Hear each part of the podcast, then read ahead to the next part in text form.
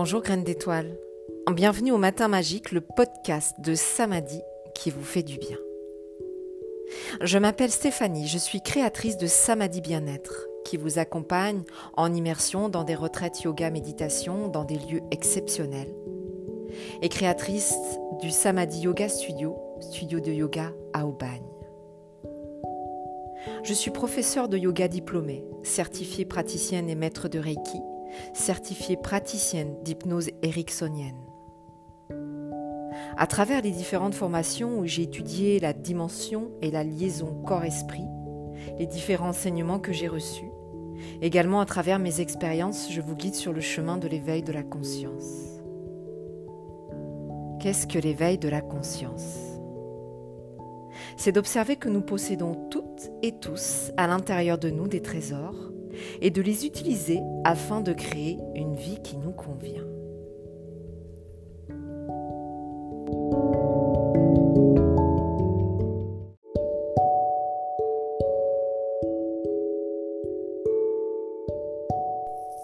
En ce matin magique, je vous partage la simplicité qui est la troisième clé de la transformation. La simplicité est le secret de notre réussite, nous dit André Rochette. Dans nos sociétés complexes, nous sommes poussés à être constamment dans le mental et dans l'intellect. Tout doit être décortiqué, expliqué, compliqué au maximum pour produire soi-disant son petit effet. Dans ce contexte particulier, la simplicité peut sembler naïve, légère et au bout du compte même difficile à atteindre, car je vous l'accorde, ce qui est simple n'est pas toujours facile. En fait, la simplicité est une puissance, elle fait notre grandeur. Mais qu'est-ce que réellement la simplicité? Tout d'abord, la simplicité est un art. Elle est alliée à l'intelligence, qui, soit dit en passant, n'est pas du tout la même chose que le savoir. Elle est alliée à l'amour, car oui, l'amour est beaucoup plus simple que nous pouvons le penser ou l'expérimenter. Elle est également alliée à la sensibilité, à l'humilité, à la joie, au contentement, au lâcher-prise et à cette notion d'être ici et maintenant. Quoi de plus simple de s'asseoir, de fermer les yeux et de rester là à observer notre respiration?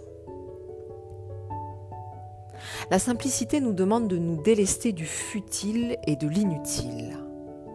Et croyez-moi, il y en a beaucoup dans tous les domaines.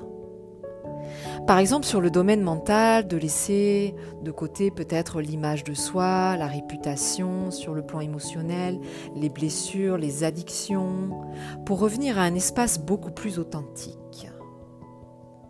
La simplicité nous ouvre à la bonté du cœur. Nous parlons même dans certaines philosophies de divine simplicité, c'est peu dire. Les enseignements Également, les pratiques anciennes et sacrées pointent du doigt la simplicité comme pièce maîtresse de la transformation.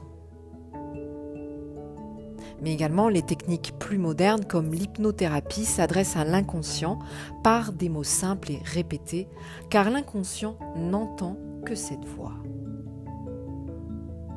Du côté des artistes, Pablo Picasso nous confiait un jour qu'il lui avait fallu beaucoup d'années pour peindre enfin comme un enfant avec simplicité et joie. L'accès à la simplicité demande un processus de désapprentissage de la complexité et de son addiction envers elle.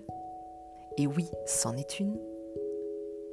Et du réapprentissage des choses simples et profondes. Plus nous avançons sur le chemin de notre épanouissement personnel, plus nous allons naturellement vers la simplicité.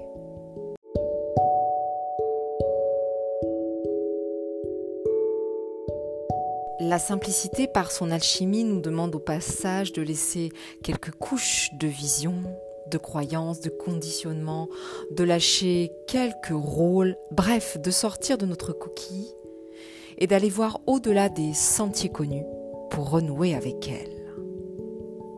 La simplicité libère, et lorsque nous opérons à travers elle, notre touche unique se transforme par la qualité des choses et non plus par la quantité. De nos jours, la simplicité est un luxe que nous devons cultiver à tout va dans notre quotidien, à commencer par nos pratiques. Alors, allons à l'essentiel et renouons avec la simplicité et la joie. Renouons avec notre enfant intérieur.